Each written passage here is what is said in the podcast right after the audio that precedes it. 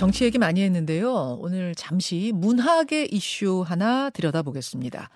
지난 5월에 한 대학 축제 무대에선 가수 화사 씨가 노래를 부르면서 취한 동작 하나가 큰 논란을 일으켰는데 이 동작 때문에 공연음란죄로 고발을 당해서 최근에 경찰 조사 받고 왔다고 어제 발표를 했습니다. 잠시 그 장면을 유튜브와 레인보우로 보시겠습니다. 아, 손바닥을 혀로 이렇게 핥은 후에 신체의 특정 부위를 쓸어내리는 듯한 그런 퍼포먼스인데요. 이 무대는 뭐 대학교 축제라는 제한된 공간에서 벌어진 거였습니다만 관중들이 그 촬영본을 SNS에 올리면서 일파만파 퍼져나갔죠. 그리고 한 학부모 단체가 고발을 한 겁니다. 예술인가 외설인가. 90년대 마광수 교수의 책 즐거운 사라가 나왔을 때 한바탕 논란이 있었고요. 그 뒤에 대학로의 누드 연극들 놓고 또 한 번 논란이 있었습니다. 그렇다면 이번 화사의 무대는 과연 예술일까요? 외설일까요? K-팝이 세계 문화계를 선도하고 있는 상황에서 한 번쯤은 생각해봐야 할 주제일 것 같아서 오늘 던져봅니다. 양쪽 의견 다 듣고 여러분의 생각 정리하시죠. 먼저 화사 씨를 고발한 학생학부모인권보호연대 신민향 대표부터 연결을 하겠습니다. 신 대표님 나와 계세요. 네, 안녕하세요. 네. 화사 씨를 고발하기까지의 이유랄까요? 어떻게 고발을 결정하셨습니까? 저희가 고발한 것은 6월 22일이고요. 예. 5월 12일 날 상경관대학교에서 화사 씨가 출연을 하는데요. 네. 화사 씨의 공연 안무와 전혀 맥락이 맞지 않는 다리를 양쪽으로 벌리고 앉은 자세에서 혀로 손을 핥은 뒤 성기 부위를 손으로 쓸어올리는 행위랍니다. 이 행위는 형법 245조의 공연음란죄 소정의 음란행위에 해당되는 사실입니다. 이 행위에 대해서 그 사회 평균인이 사실 기준이 되거든요. 사회 평균인? 예. 네네, 그렇습니다. 저는 뭐 대학 현장에 있진 않았고요. 그 화사 씨 영상이 급속도로 퍼지면서 저도 원하지 않게 이것을 보게 됐습니다. 예. 그래서 성적 수치감을 느꼈고, 뭐 사회 평균이라면 저처럼 수치감을 느꼈을 것이고, 많은 사람들이 사실 고통을 좀 호소했습니다. 그리고 초등학생들이 이 댄스 가수 유랑단이 굉장히 유명해지면서 공연장에 가서 공연을 보는 것을 보고 제가 고발을 하게 되었습니다. 아, 그러니까 대학 축제 현장이었지만 이제 TV 프로그램에 네. 또 연계가 된 상황이었기 때문에 네, 그 현장에 대학생만 있었던 게 아니라 어린아이들도 갔어요? 네네, 그렇게 충분히 예상이 되고요. 뭐, 성균관대학교의 축제에 이제 초등학생, 뭐, 아니면 중고등학생이 갔는지 이제 정확한 여부는 또 나중에 밝혀지겠지만, 일단 다른 공연 영상들이나 봤을 때, 이제 초등학교 저학년, 뭐, 고학년이 아니라 정말 한 3, 4학년으로 보이는 학생들까지 그 공연을 아무튼 뭐, 보고 있었죠. 네. 그러니까 네. 보는, 영상으로 본 많은 대중들이 수치심을 느꼈다는 거 하나, 그리고 현장에 네. 미성년자들도 있었을 것이다 이렇게 보이는 부분 뭐 네. 이런 것들 때문에 이것은 공연음란죄에 해당한다 보셨다는 거군요. 네네 맞습니다. 예예. 불특정 다수가 볼 수 있는 장소에서 음란한 행위를 한 경우 이게 이제 공연음란죄인 건데 예를 들면 네. 바바리맨 같은 경우요. 화사 씨 행위도 그에 준하는 수위였다 이렇게 보시는 건가요? 그 앞서 말했듯이 공연 음란죄는 정상적인 성적 수치심을 해하고요. 성적 도의관념에 반하는 행위입니다.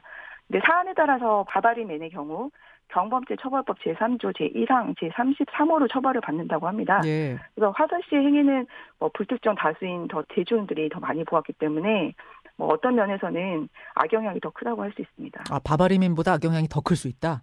네. 알겠습니다. 그런 이제 주장이신데 반론을 펴는 분들의 주장은 이렇습니다. 그곳이 대학교 축제 현장이었기 때문에 관객들이 대부분 대학생, 성인일 것으로 예상되는 점. 그리고 가수의 퍼포먼스는 그 음악을 돋보이게 하는 어떤 예술가의 자유의 영역으로 봐줘야지 음란한 눈으로 보기 시작하면 웬만한 댄스 동작은 다 음란죄로 걸릴 수 있다. 이런 주장 어떻게 생각하세요? 그 과잉댕이라는 비판의 목소리가 이제 저도 수많은 댓글을 통해서 뭐 알고 있는데요. 예. 그 퍼포먼스라고 해도 장소와 사람에 따라서 행해져야지 예상하지 못한 곳에서 다수를 상대로 테러와 같이 행해져서는 안 된다고 생각합니다. 아, 테러와 같은 수준이었다고? 네, 네, 네. 저희는 그렇게 생각을 하고요. 예. 그 반대로 화사 씨의 공연 음란 혐의가 법적 처벌을 받지 않는다면 예술이라는 이름으로 뭐 어떤 행위도 어린 학생들이 있을 것으로 당연히 예상되는 공간에서 이루어져도 되는 것인지 예술적 탄압을 주장하시는 분들에게 오히려 되려 묻고 싶습니다.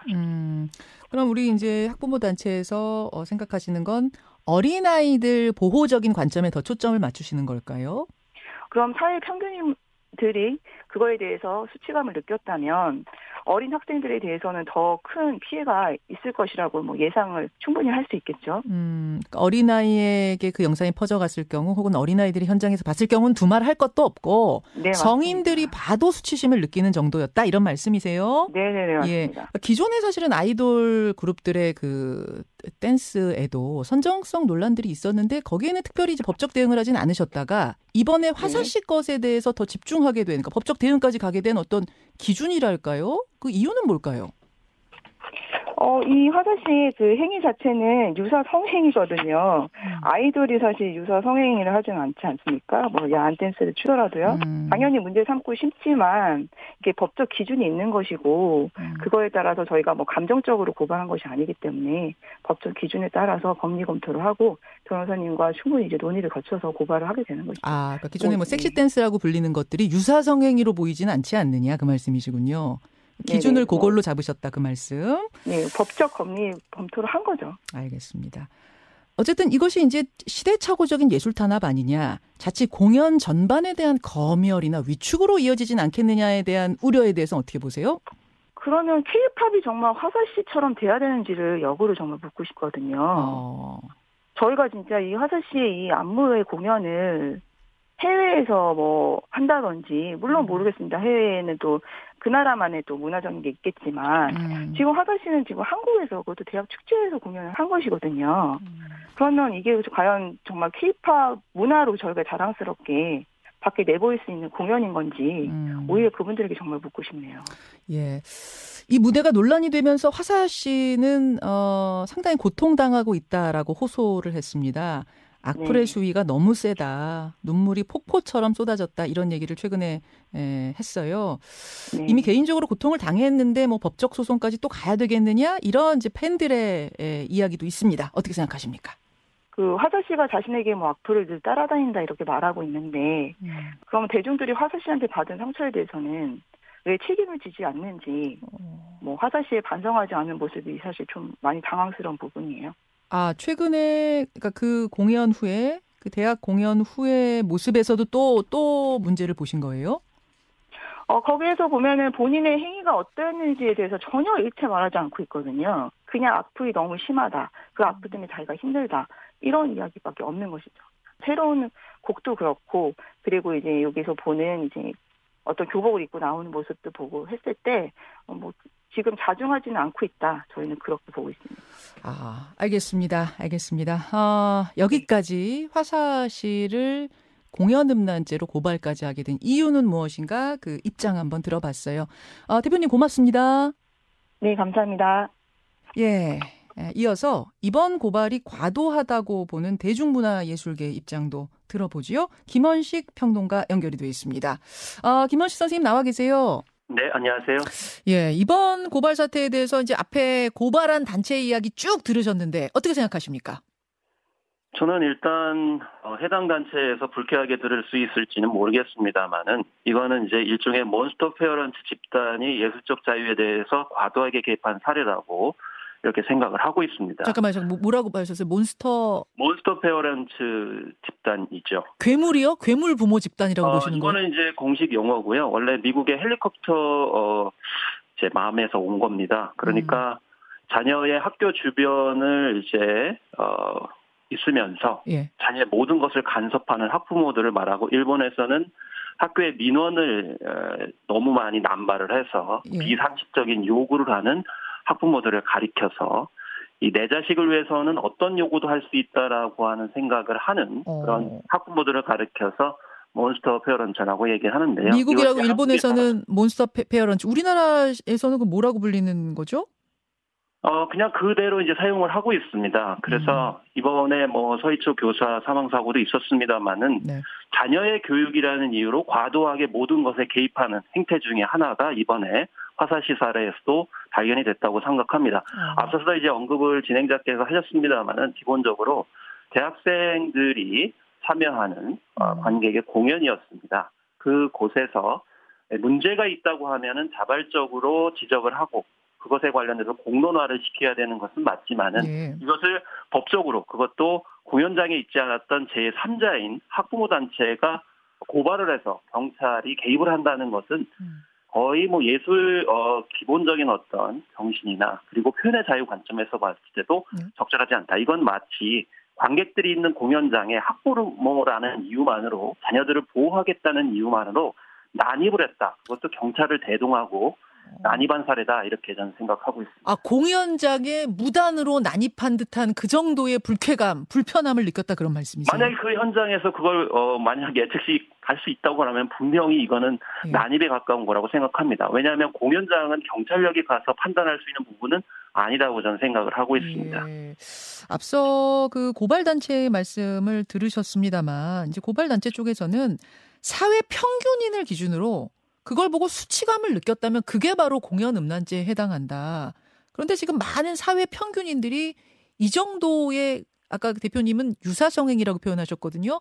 유사성행위를 보고 수치감을 느꼈기 때문에 이것은 충분히 예술로 보긴 어렵다. 아까 고발의 대상이 된다 말씀하셨어요. 그 부분 어떻게 생각하세요? 일단 첫 번째는 평균인이라고 말씀을 하셨는데요. 예, 예.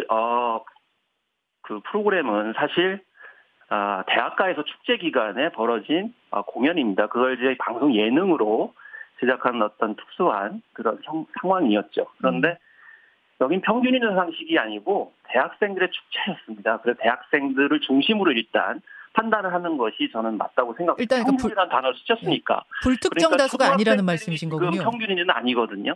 그리고 두 번째는 예.